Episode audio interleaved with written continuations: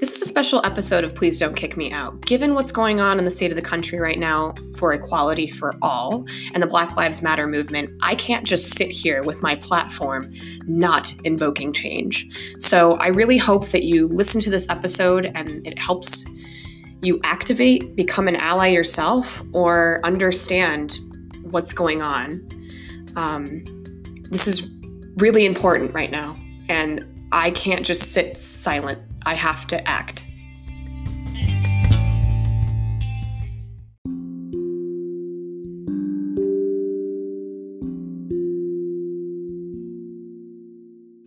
This episode is dedicated to Breonna Taylor, who lost her life to police unjustly while sleeping in her home. It's also dedicated to all Black lives that have been lost due to excessive force and police brutality over the years. 2020 needs to be the year that this discontinues, and I hope my podcast can help invoke change.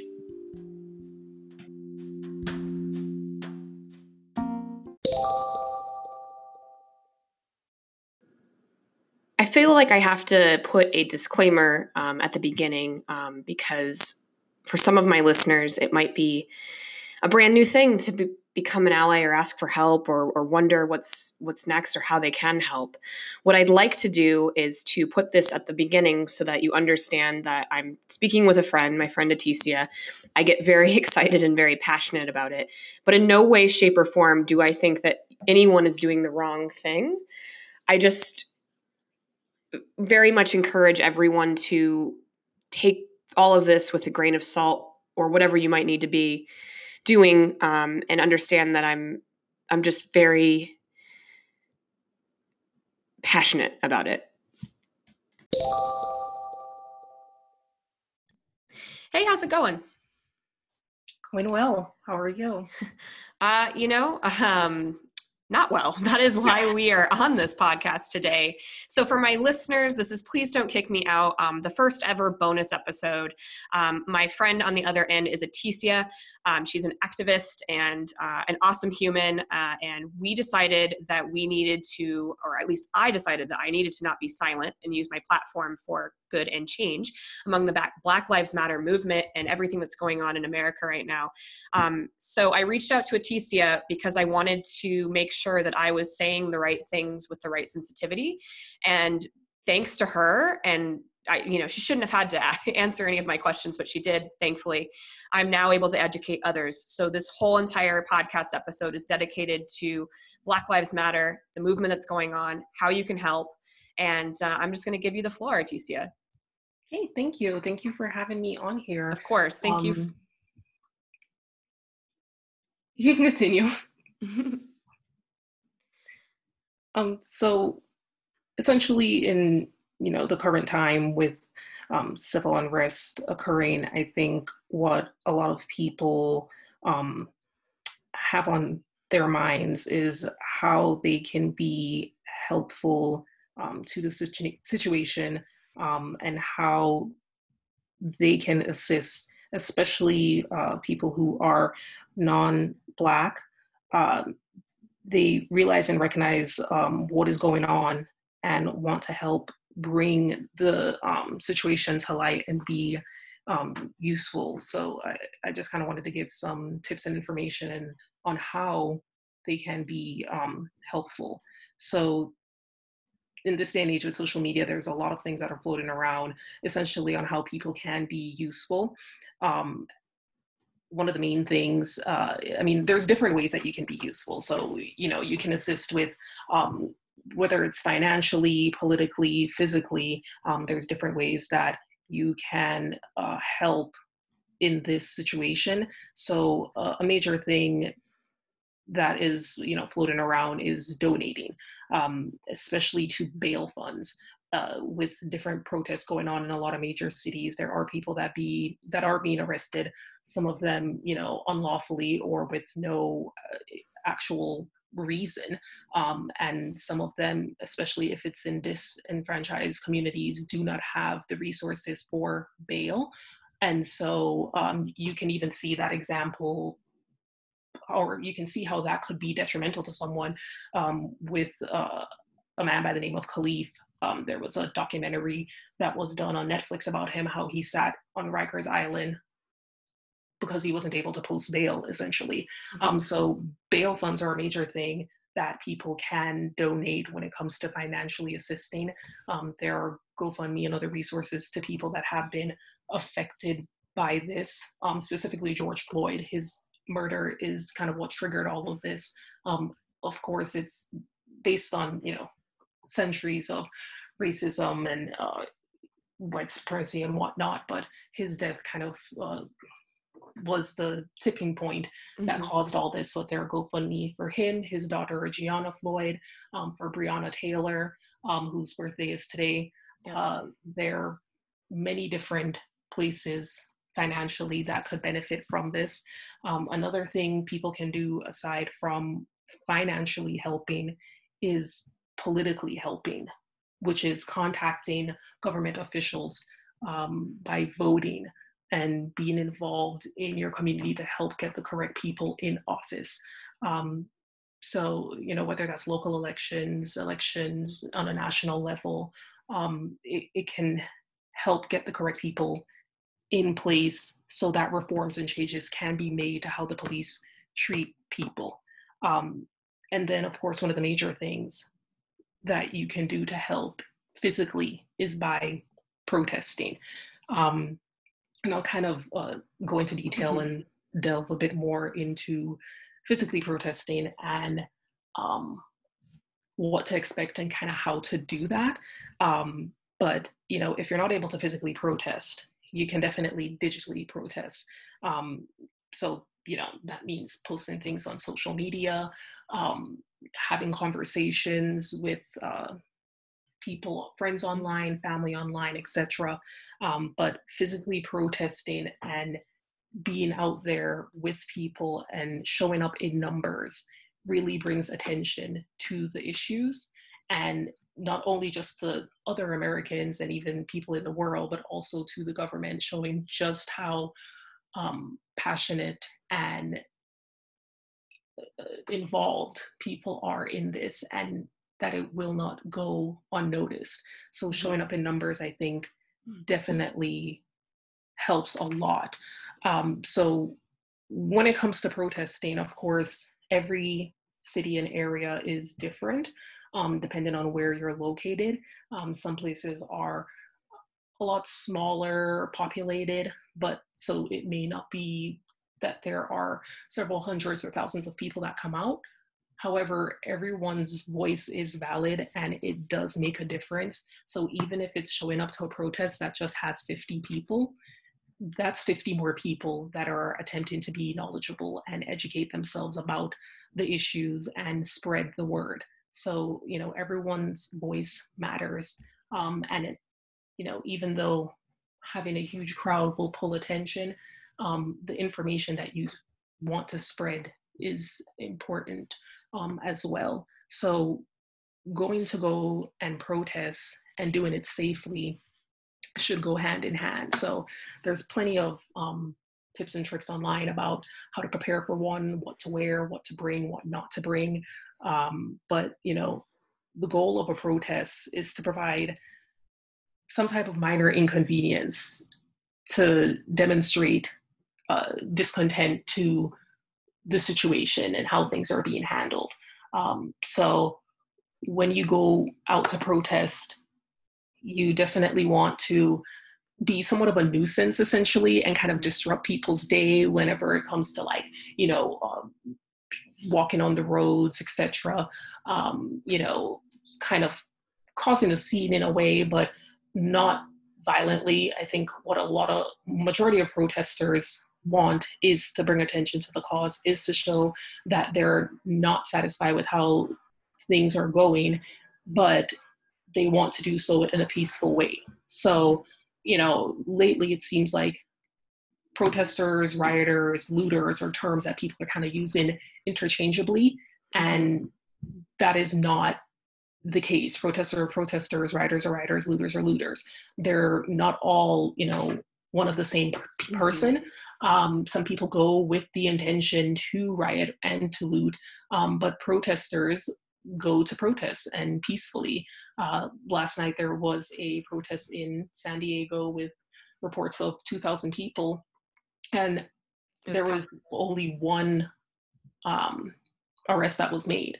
Uh, and, you know, the protesters themselves reiterated over and over again that they are peaceful and they want this to be, be peaceful. Um, so I think going to a protest, you need to have the right mindset and the mm-hmm. right intentions. Um, so again, majority of protesters and whenever protesting takes place does have um, you know peaceful intentions but even whenever there are peaceful um, protesting the police could potentially um, still harm people so that kind of ties into how to protest safely so mm-hmm. whenever you go protesting um, it is advised that you probably go with someone that you know, a buddy or a group of some sort, um, so you can kind of keep tabs on each other and have someone else to look out for you aside from you constantly having to have your head in a swivel looking around. Mm-hmm. Um, so going with at least one person um, is probably something that you should do, especially if it's your first protest. Going in daytime protests as well seems to be um, safer and it's a bit easier to be aware of your surroundings um, whenever you do that compared to when nightfall comes around. Um, you also want to make sure that you're appropriately dressed. So if you have longer hair, you may want to tie that up, wear solid color clothing. Since this is in reference to specifically um, Black people being affected, some people like to have a dress code of just wear it all black. Um, definitely want to wear comfortable clothes and shoes, especially if you're going to be there for you know a few hours. Um, and be sure to have masks because we are still in the midst of a global pandemic while all of this is taking place as well. Mm-hmm. Um, so, uh, you know, also just be aware that police can still use violent tactics without warning. Um, uh, I recently went to a protest this week and we were gathered around City Hall, and the police um, did disperse tear gas from the building, which is about like 20 floors high. So, again, this is a peaceful protest. No one incited anything. It can turn around very quickly. Um, so, you just want to be mindful whenever you are going and be careful. Be sure to have water for drinking and if tear gas is dispersed, and mm-hmm. you know, have snacks, uh, have a first aid kit, have signs. Um, and you know just be careful be aware and have good intentions when you are um, going to be at a protest now if you cannot physically protest then i had briefly mentioned earlier you can also digitally protest.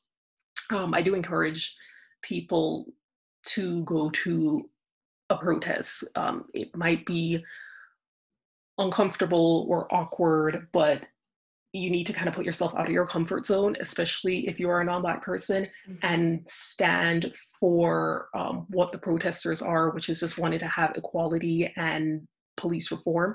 So um, it may be uncomfortable and weird, and it, you know you may feel like you may not necessarily fit in there, but you should try to put yourself out of your comfort zone and go out there mm-hmm. um, and protest at least one time. Uh, honestly, the the energy that you're surrounded by, especially if it's a um, well organized one with good intentions, is uh, it's hard to describe. Um, yeah. I feel like it's just something that you kind of just have to experience for yourself. Mm-hmm. Um, but you know, if you're not able to, whether it's because you have um, a disability, you live in a household where um, you know you have people that are ill, or when it comes to COVID nineteen, they're susceptible um, to getting infections, maybe you're not able to do that. Um, you can protest by spreading factual information, um, whether that's via social media accounts, whether that's actually speaking mm-hmm. to somebody. Um, you can work to educate yourself, and there are so many resources out there when it comes to educating yourself about racism, um, you know, police brutality and violence, uh, there's articles, there's books, there's videos, there's things that recently have started to become free, so it's easier access to people who maybe don't have the resources. There's a documentary called 13th that speaks about 13th Amendment, how it affects um, Black people when it comes to uh, the prison system. And it's on Netflix, but now it was recently put on YouTube for free. So wow. you can definitely you know, watch videos, download free ebooks, educate yourself um, about what has been going on because this isn't something that's new. This isn't something that just started um, or you know uh, has just been uh, triggered by George Floyd's death. Uh, it, it's something that has been occurring, um, but he's just the his death is just the tipping point. It seems to kind of cause uprise once more. Mm-hmm. Um, so you can definitely educate yourself in a multitude of ways and spread that information and reach out to others as needed for additional resources or questions. Um, when doing this, I do think that it's important that people question and kind of have self reflection, I guess, um, about any of their own biases or assumptions that they may have before this. Um, not only just to kind of check yourself and kind of see why do I have this, but also it might be helpful for whenever you're speaking to someone else. They may have um, similar thoughts that you initially had before edu- educating yourself um, on the situation and scenario. Um, and you just have to be willing to help because um, you can you can educate yourself and everything like that and that's great but what's the point of kind of having that education if you're not going to try and spread the word exactly so you know it, it's great that you want to do that for you and whatnot but then it's up to you to go ahead and spread it to someone else whether it's a family member a friend even a mm-hmm. stranger um, so you definitely um, want to utilize that education that you receive and spread it um, yes. and there are a few one person that comes to the top of my head um, that I've been following on social media, um, Brittany Broski. Uh, usually does comedic related things and ever since it happened, she was very quick to speak up against it. And she has provided a lot of um, tips and information on how, if you are specifically a white person from like a conservative Southern home, how to have conversations with your friends and family, because it is tough conversations, um, how to deal with that, and also how to distance and separate yourself if it seems like you're not going through and it's not a healthy relationship for you to mm-hmm. have. Um, so she's someone that you know if you're having difficulties or if it's uncomfortable or you're not sure you can you know handle or deal with having those conversations um, how you can do so um, and how to be confident and strong in your stance. Um, i recently viewed a, a, video it was originally posted on tiktok but it's of this young girl she's a teenager age it appears and she was very emotional and kind of distraught because her mother was essentially telling her that she's not going to make a difference by going to a protest or by speaking about this. No one's going to listen to her. It's not going to have any type of um, change. And it, it's very difficult, especially when it's a parent and if you're close to that parent, to hear them say such things, to not understand your point of view. But you just have to be strong and confident um, in your views and try to educate them as best as possible. Um, and you know stick up for what you believe in because this is what these protesters are are doing being on the streets is sticking up for what they believe in and you know fighting for people to have um, equality. Uh, mm-hmm. so you know it, it, it's hard. It's definitely not easy but something that's also hard is seeing black people being um, targeted or treated differently based on just the color of their skin. So mm-hmm it, it's definitely something that the conversation needs to be had and allies are definitely needed um, but you have to be willing to put yourself um, out of your take yourself out of your comfort zone. Uh, so you know have those conversations. Now when it comes to potentially someone who is not black maybe wanting to reach out to someone who is black to get additional information if you know reading articles or books or watching videos aren't enough um, is y- you definitely want to you can definitely question and, and try to find out details or you know understand something um, in depth but you definitely want to primarily be the listener listen and mm-hmm. absorb what somebody is saying um, you know you can ask critical questions as needed but you know don't be dismissive of dismissive of people's experiences Mm-hmm. Um, I think that it's very important to, even though you may have, for example, good or positive experiences um, with the police, uh, that does not mean that you should be dismissive dismissive of the negative experiences that somebody else may have um, based on the color of their skin. It, it, does not mean that their experience is not valid just because you may have directly kind of had a similar um, situation, but you know just the positive, the opposite of what um, they experienced. And this is not something as well I wanted to mention that's a trend or, you know, something for you to just care about for a few days. And then once it dies down, it's like, okay, well, there goes that, you know, out of sight, out of mind. I think this is why pro- another reason why protesters are trying to be actually visible. Um, so yeah, uh, you know, with the whole black square situation on social media, um, people are posting the black square and it's like okay that that's cute and everything but you're not spreading awareness you're not spreading information yes.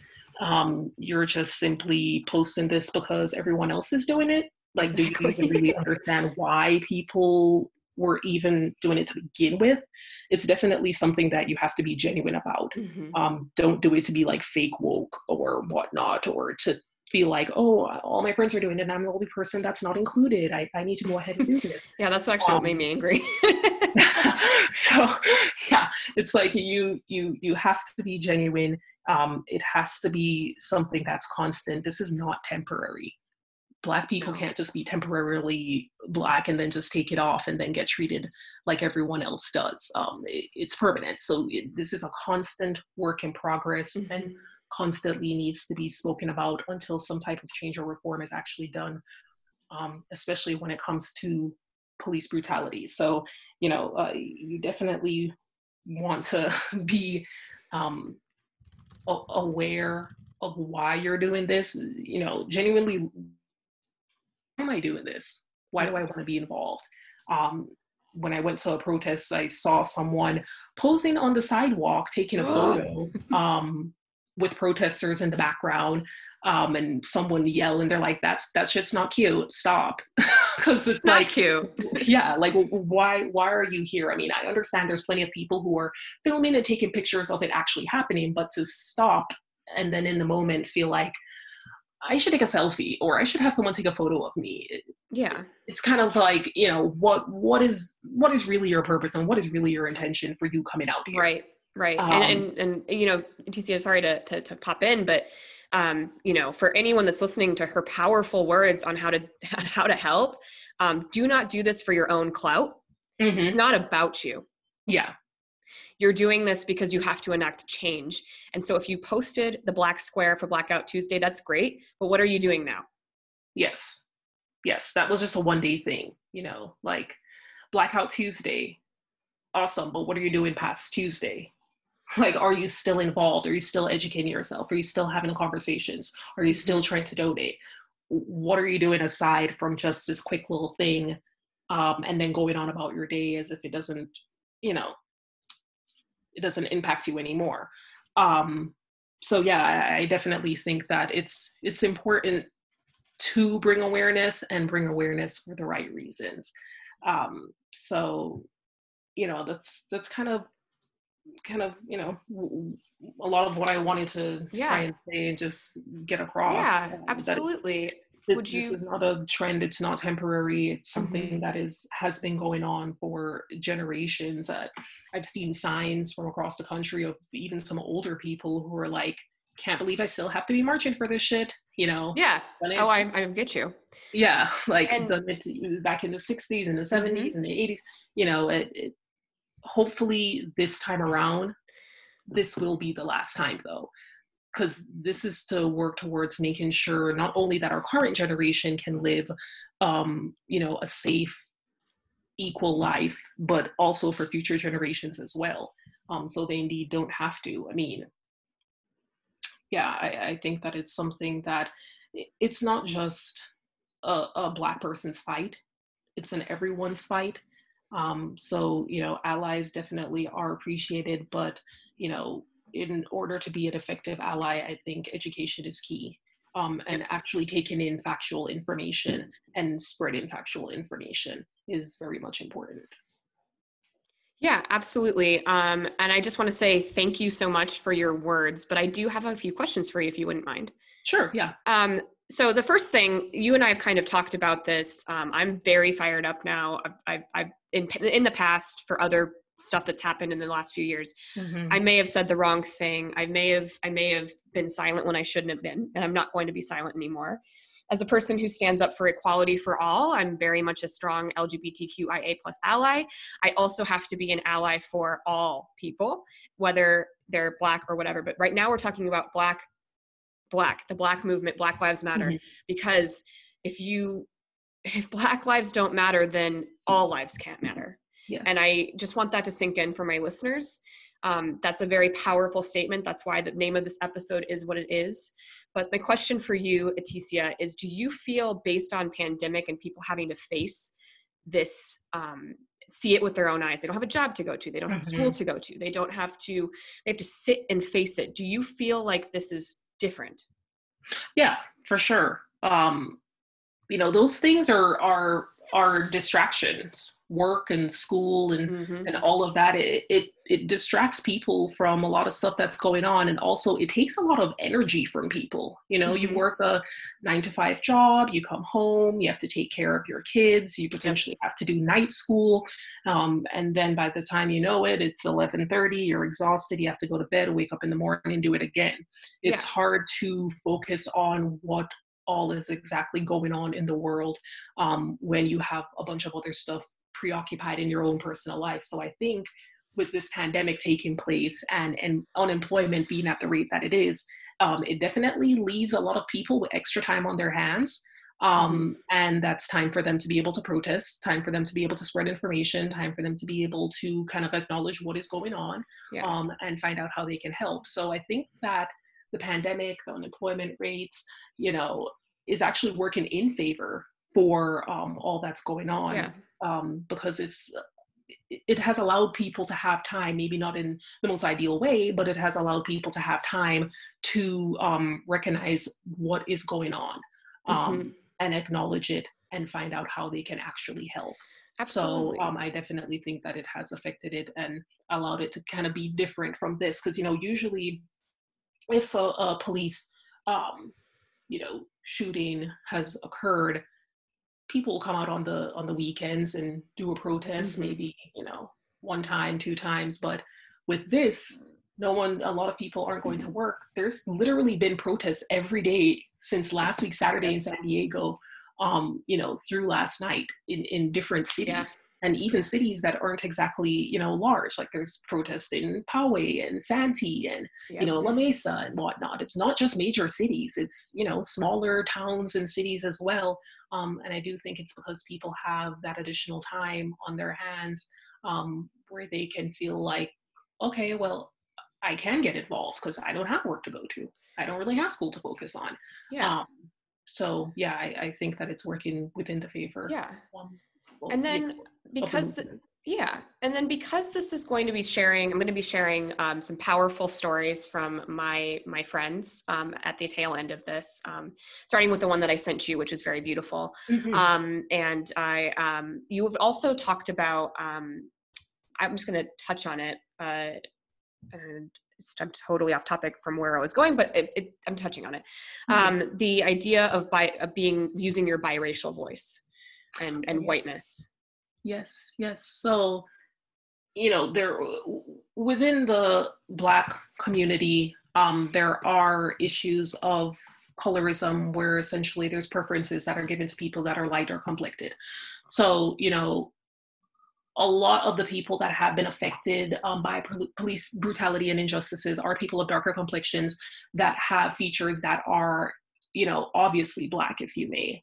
Um, so you know in in this stage i definitely think it's important that people that are of mixed ethnic ethnicity um, that include black and lighter complected black people um, should definitely utilize their voices as well Mhm. um, there's an artist by the name of um, lead that has been going to protests in LA and everything like that, and speaking on the fact that she is white passing, um, and she does have a benefit and is privileged in that way. Um, she doesn't get the same treatment, negative treatment that um, someone who is obviously black um, would receive. So I definitely think that lighter complected black people, um, biracial or mixed ethnicity people that include black, should use their voices and the privilege that they do have by kind of being better accepted in some ways um, in speaking out against the treatment. Absolutely. darker complected people. And this isn't even something, too, when it comes to colorism, um, that is just specifically to the Black community. It's something that affects, you know, um, the Asian community, um, mm-hmm. uh, the Latina, Latinx community. It's, it's, you know, across different groups. Um, but, you know, with this situation, uh, you know, specifically to Black people, definitely people who are white passing or mixed and, you know, have a privilege in the way they look, their appearance, um, should speak out mm-hmm. when it comes to, um, you know, being on the side um, of their darker complected uh, people. Yes. And so, going back to kind of where I was going, because we're sharing stories um, of how it feels to be Black in America right now, um, I'd like to hear a few words from you, if you wouldn't mind, of how you're feeling. Um, it's kind of strange. Um, I mean, no one for me. Uh, I may have gotten you know looks, or maybe someone has said something to where I couldn't hear it. I personally have uh, thankfully been you know attacked or called the n word or anything very obvious there may have been many microaggressions that i've experienced but when it comes to somebody you know flat out saying or doing something to me thankfully i've never had an experience in that way um, I, I don't know if it's necessarily um, if all the civil unrest and whatnot has changed how i'm viewed um, you know, sometimes I think walking in the protest uh, and, and seeing all this, it's kind of nice in a way. Uh, I don't even know if nice is what I want to use, but it, mm-hmm. it's kind of like you feel appreciated, I suppose. Yeah. Like you're valuable and you're worthy because look at all these people out here in these streets that are marching for somebody that, you know, uh, looks like you or mm-hmm. is similar to you in a way.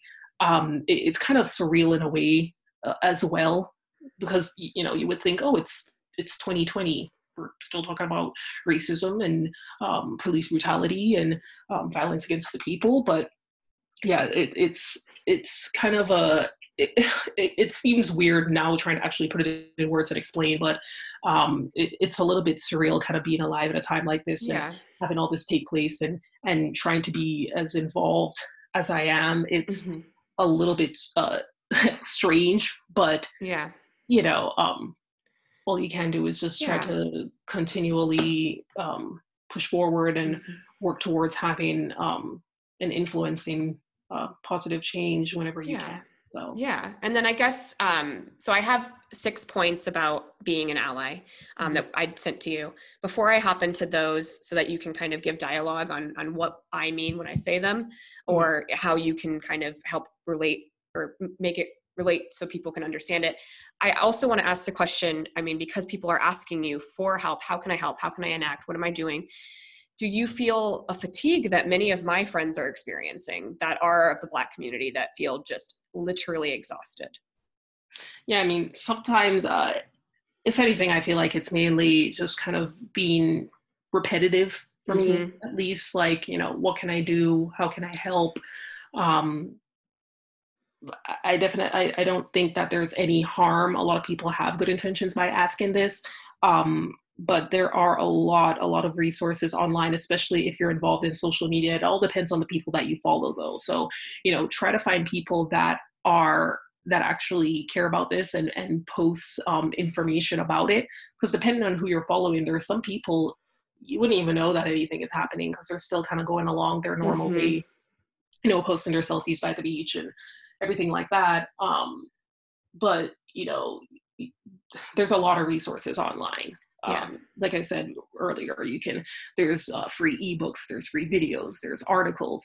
You know, pretty much before everything was all about COVID 19 in the news. Now yeah. everything's about the protest that's going on. There's so many things that you can read. It's just up to you to actually put in the effort and try to look for it yeah. um, to be able to educate yourself. And like I said, I think that, you know, if you feel like, okay, I need, I need more, this is just mm-hmm. basic information. I, I, want to really know how, um, then you can reach out to, um, you know, black people that are in your life that you can find out how they feel like you you can assist yeah. Um, but there's just a lot of resources that are out there nowadays a lot of compilation lists of things you can do how to have conversations where to donate etc that if you look it is there exactly exactly it's all compiled and again i cannot thank you enough for even just like taking the time to even talk to me i've so much appreciated it you've really helped activate something that i didn't realize was so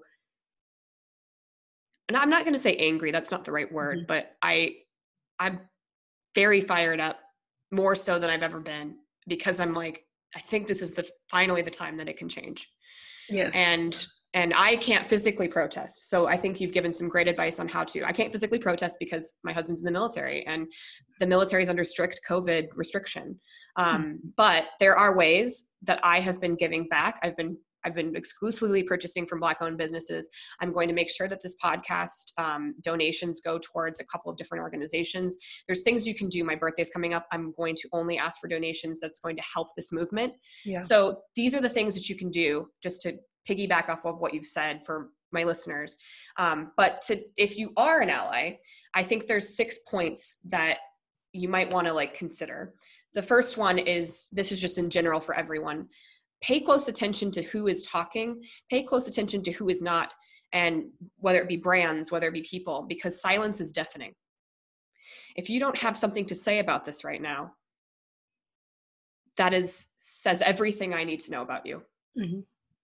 Two, saying the wrong thing is okay. Don't be afraid. So just like silence is deafening, don't be afraid to say the wrong thing. It's okay. So long as you learn from your mistake. It's mm-hmm. still better than silence. Three, if your Black friend educated you and you didn't continue to educate yourself and others or thank them for their time profusely, you're missing the point. That was wasted time on you. Mm-hmm. Four, check in with your Black community and ask how you can be an assistance and check how they feel and listen empathetically and do not try to relate your experience to their experience. Just listen. Mm-hmm. Ask them, how can I help? How are you feeling? I'm checking in on you. Hey, are you doing okay? They need you. They want to talk to you. They're they're fatigued, they're overwhelmed. You know, this is huge. This is this is big.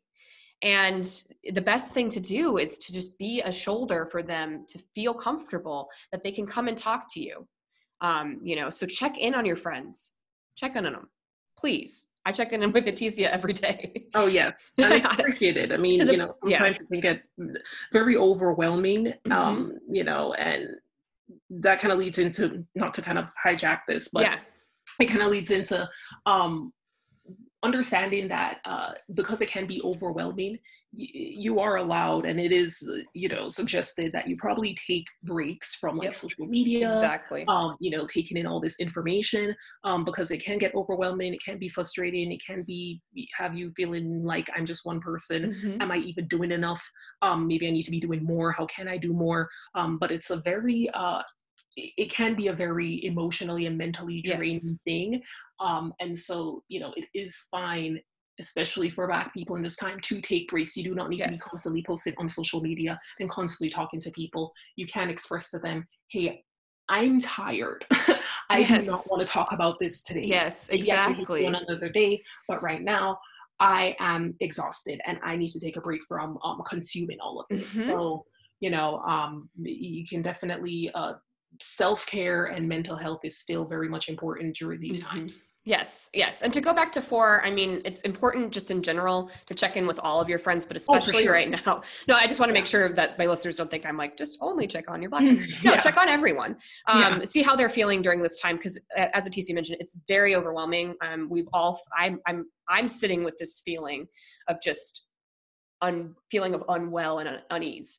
And um, and every day i'm like how can i change or help change or do good? So um, check on your friends um, and then before for number five, and Atisia has touched on this, this as well, that it's okay to ask questions, but ask an ally. Look look who's who's loud in your community who's loud who's advocating who won't shut up on their instagram stories. And you shouldn't shut up. You should be sharing everything right now. Mm-hmm. um, who is loud who is speaking on behalf who is speaking up who is helping. And um, so ask an ally before you fatigue any of your black friends in your community. And be sensitive to the struggle right now. As Atisia mentioned the self-care thing is really important. Um, so kind of four and five go hand in hand. Um, yeah. and then six this is an addressing to my friends who posted the black square and then did not do anything again.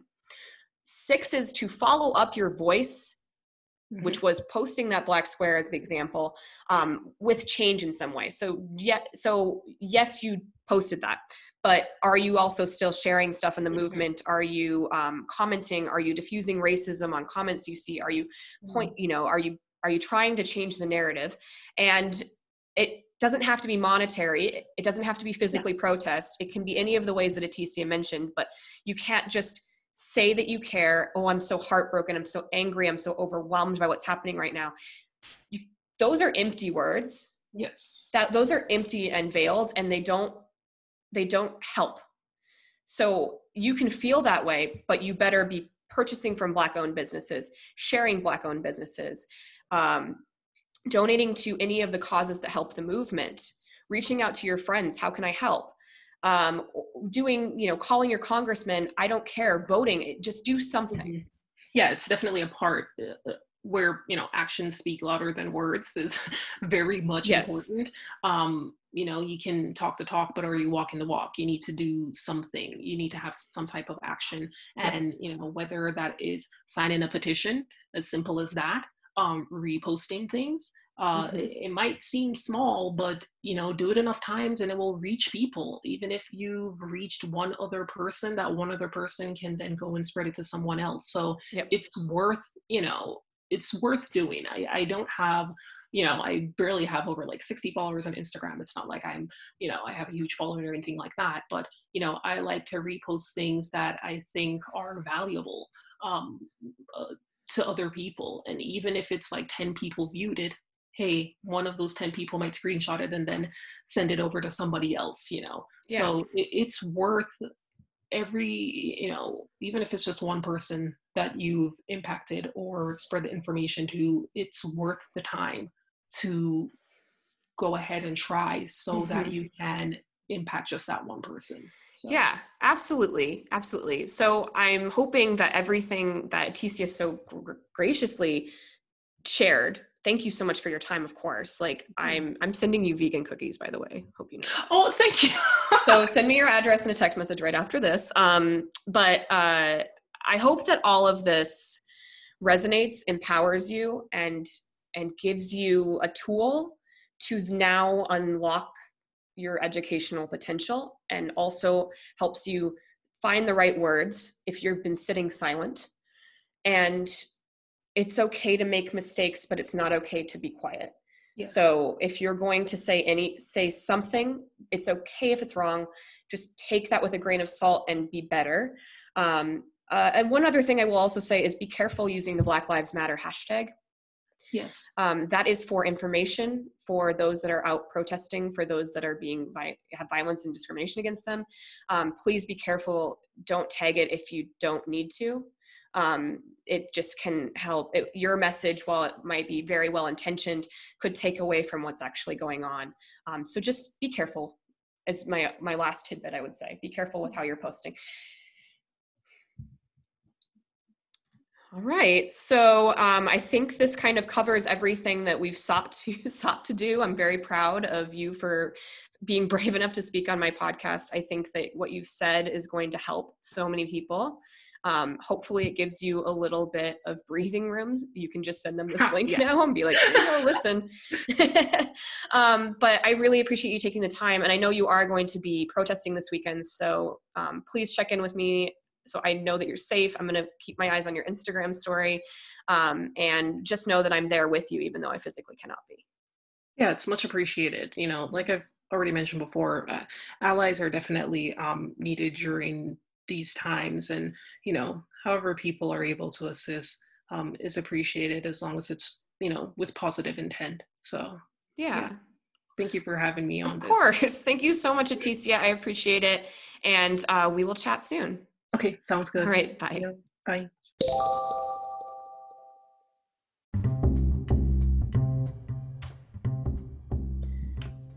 As we wrap up this podcast, I want to make sure that I'm sharing stories from my friends about how they're feeling right now, being Black in America. So I have three stories to share with you. Two I've recorded based on what they've written, and one was sent in to me from my friend.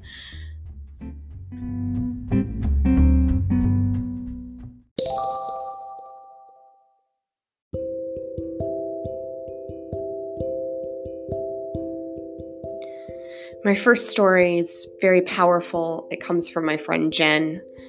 Um, I get quite emotional recording and reading it, and I hope that you will think.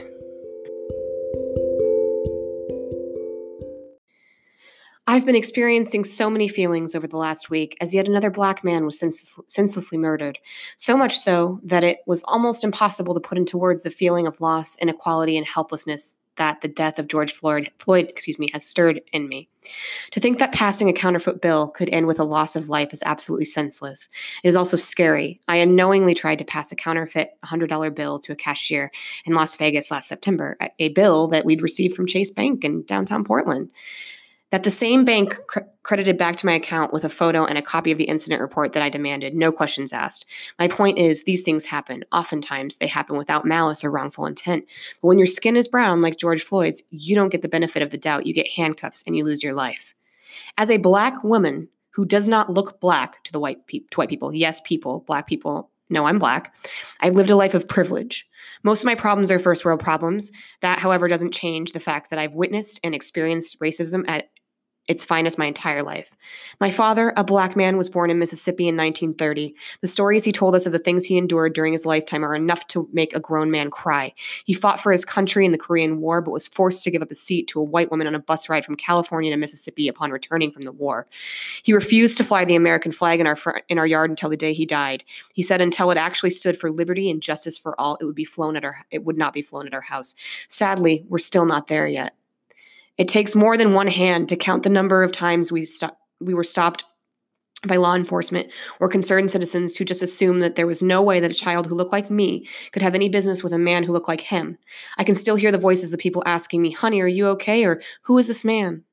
When we moved to Monroe from River, uh, from River, excuse me, River Rouge, people always assumed that the black man taking great care of the yard had to be the help, when our kitchen caught fire and the contractor tried to cut corners while putting our house back together, Dad checked him on his work. The contractor's reply, You're the painter, so, sh- so shut your black ass up and paint, not realizing he was the homeowner. My first day of high school in Monroe, a racist classmate who caused me a great deal of pain over the next three years, had the audacity to ask me if the black man picking me up from school was my father or my chauffeur. I'm sorry. Another acquaintance, not knowing that I was black, made a joke when pulling up to my house. We lived in a nice house in a golf course community and said, What what? Do you have a black butler waiting at the door for you too? The number of times in my life I've witnessed racist diatribes by people who had no idea I was black is innumerable. Even more sad are the things I've heard from people who were like my family to me for most of my adult life. Their overt racism crushed my soul in a way that I may never recover from. It is 2020, yet it doesn't feel like we are any further ahead than we were in the 1930s from my dad's stories. I may not personally have to worry about wearing a hoodie, being stopped because of the color of my skin, or wandering into the wrong neighborhood, but my brothers do, my cousins do, and my father did.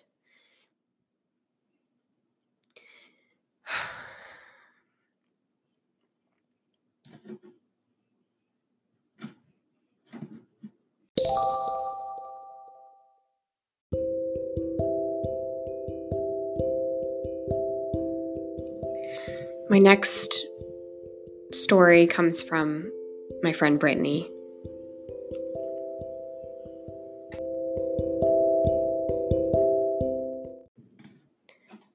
I am not okay. I am a biracial woman in law enforcement who is very much in touch with her roots. I've been struggling to find the right words to even say. I grew up in the mainly white town of Folsom, California, raised by my white mom. I never saw color or being different than others. I moved to Tennessee for high school and experienced something completely different. I learned that because I had any black in me, I was not white. I had white friends who couldn't have me at their house because their parents didn't approve of black people. I had friends whose families owned plantations and had children of their former, former slaves still working on their land. I have been refused service at restaurants. I have been to bars that had white and black flo- floors. I've been given a pass while being pulled over because I had pass- had white passengers. I've been pulled out on the freeway and threatened to be taken to juvenile hall for kidnapping two people, one white, one mixed, to only be let off the, if the white parent would confirm I didn't kidnap their children, not once asking the other parent for the other parent to confirm. I have watched the difference in my customer service if I am with white or black friends. I have watched white friends and black friends get arrested for the same thing and see completely different outcomes.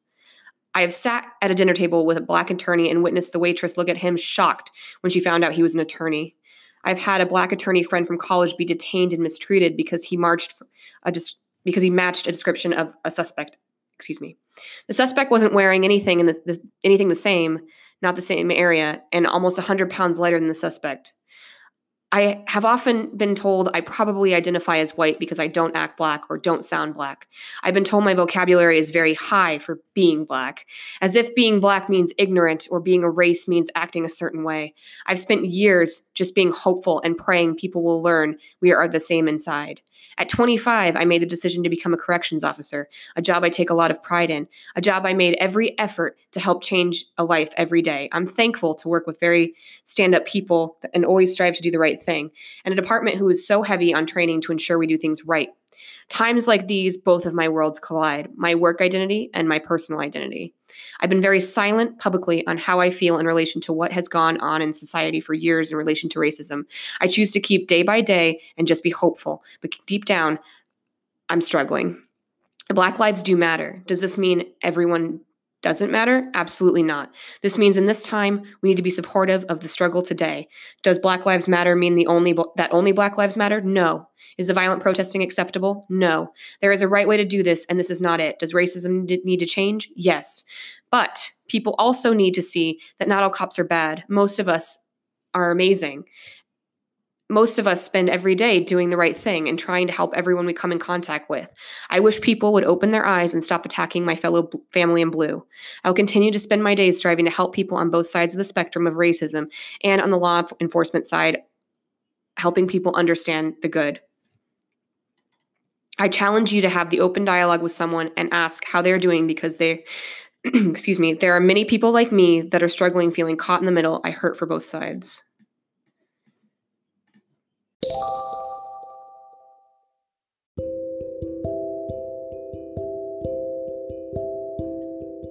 I would like to introduce my friend Marilyn and her story. I hope that it inspires you, or makes you think, or changes you.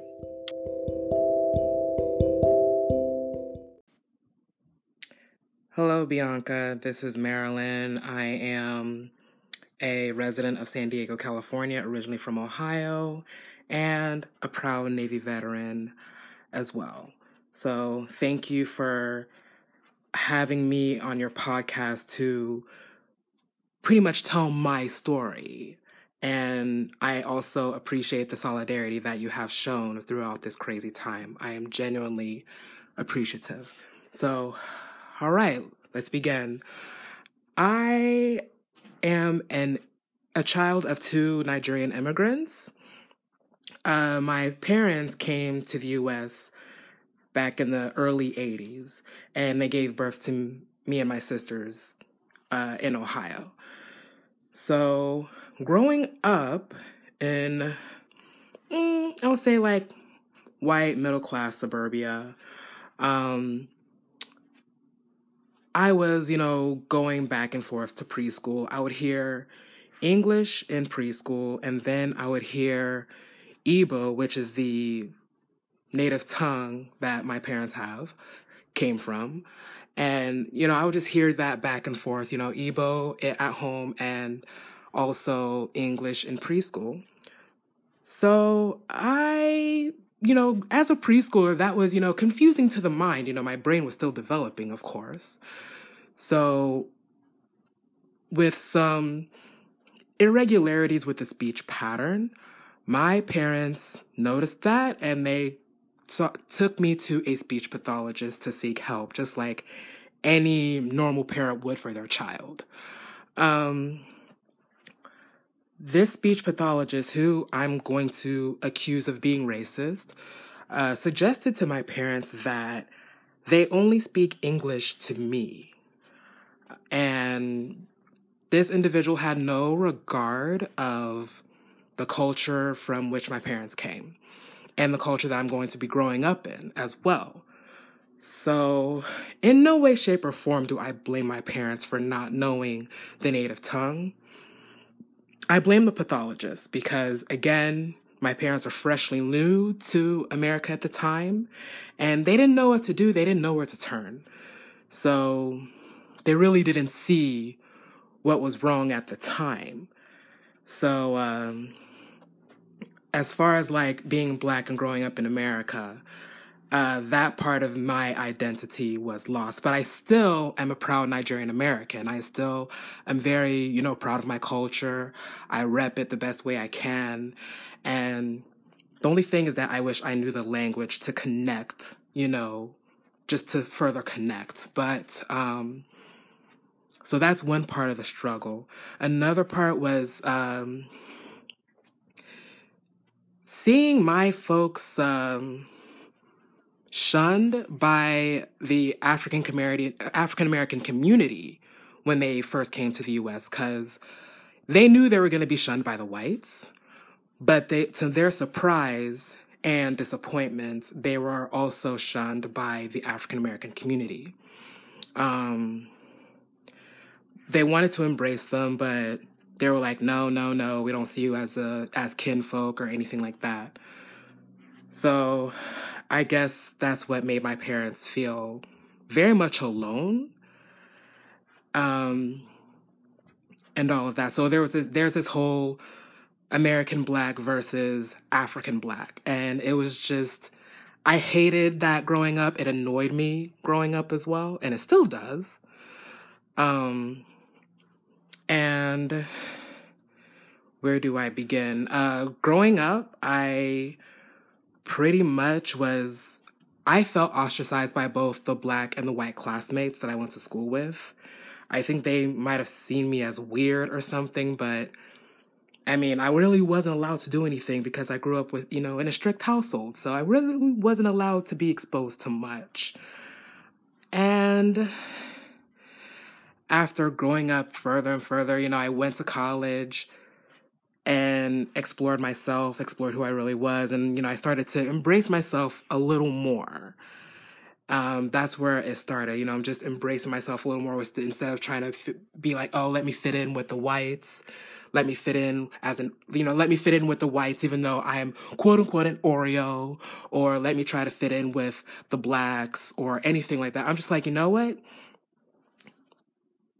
Screw fitting in.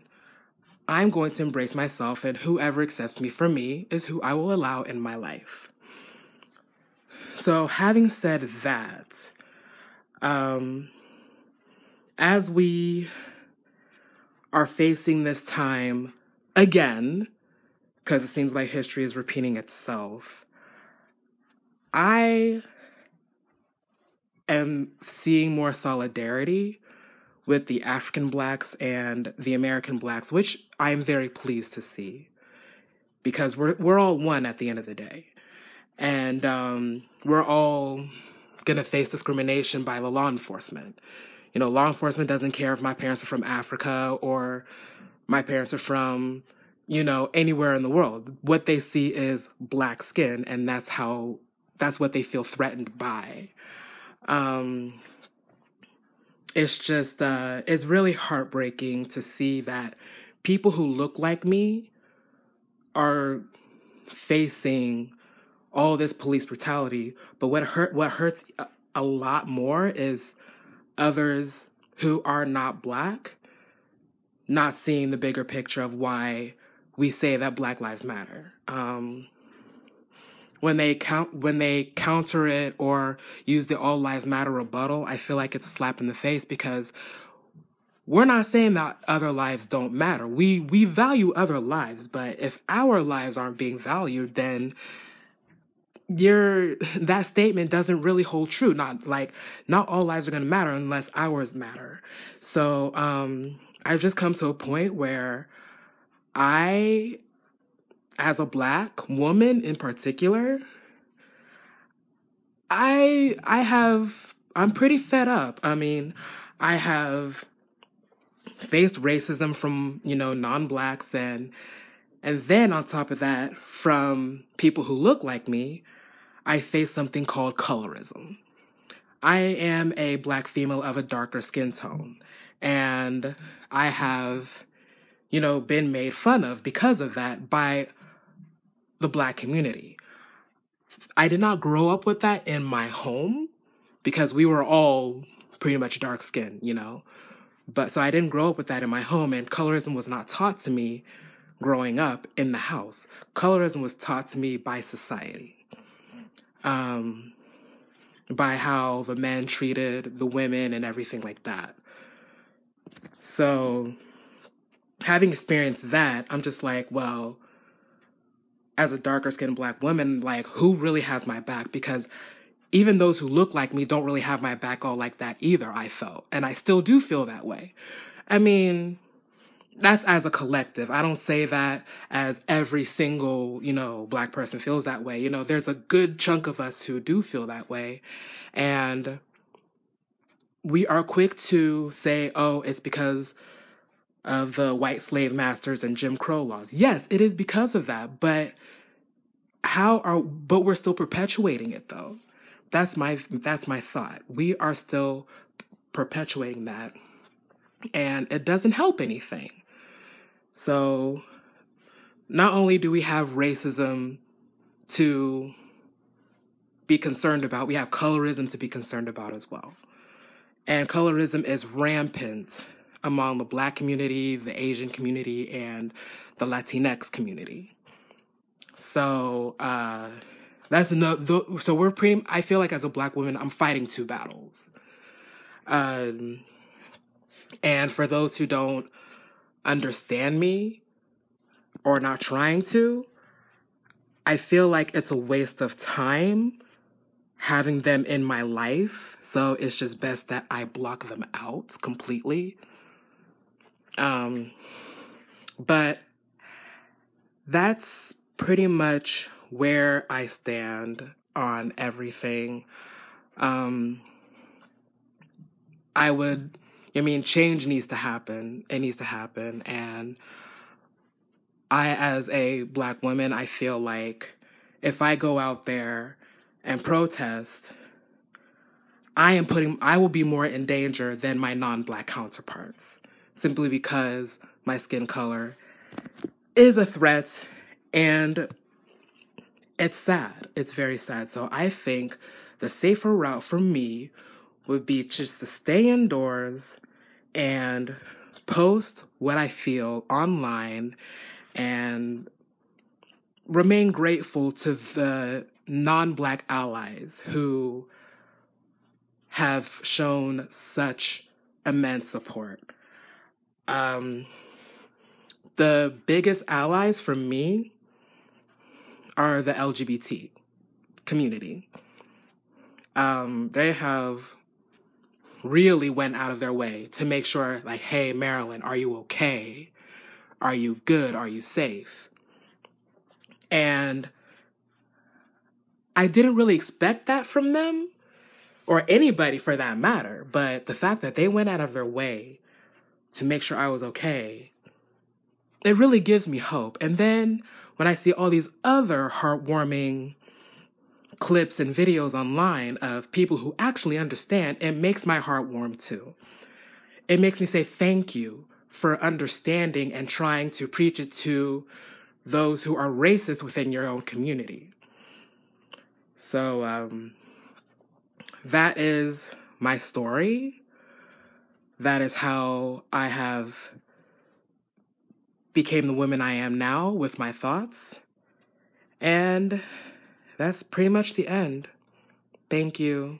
Take care. And may we all please stay safe out there. Thank you.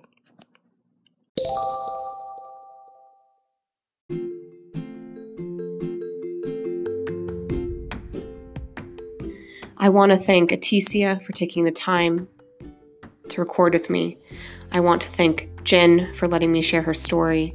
I'd like to thank Marilyn for recording her story and being brave. And I'd like to thank Brittany for letting me share her story as well.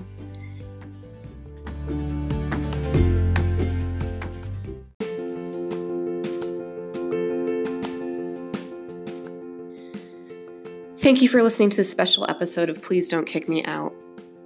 I hope that this has inspired you to activate, become an ally, help. Maybe it's changed your perspective. Please share it with anyone that you think would benefit from it. I'm going to be putting a petition for Breonna Taylor in my episode description, and I will also be putting ways to donate. Please help start change. Thank you.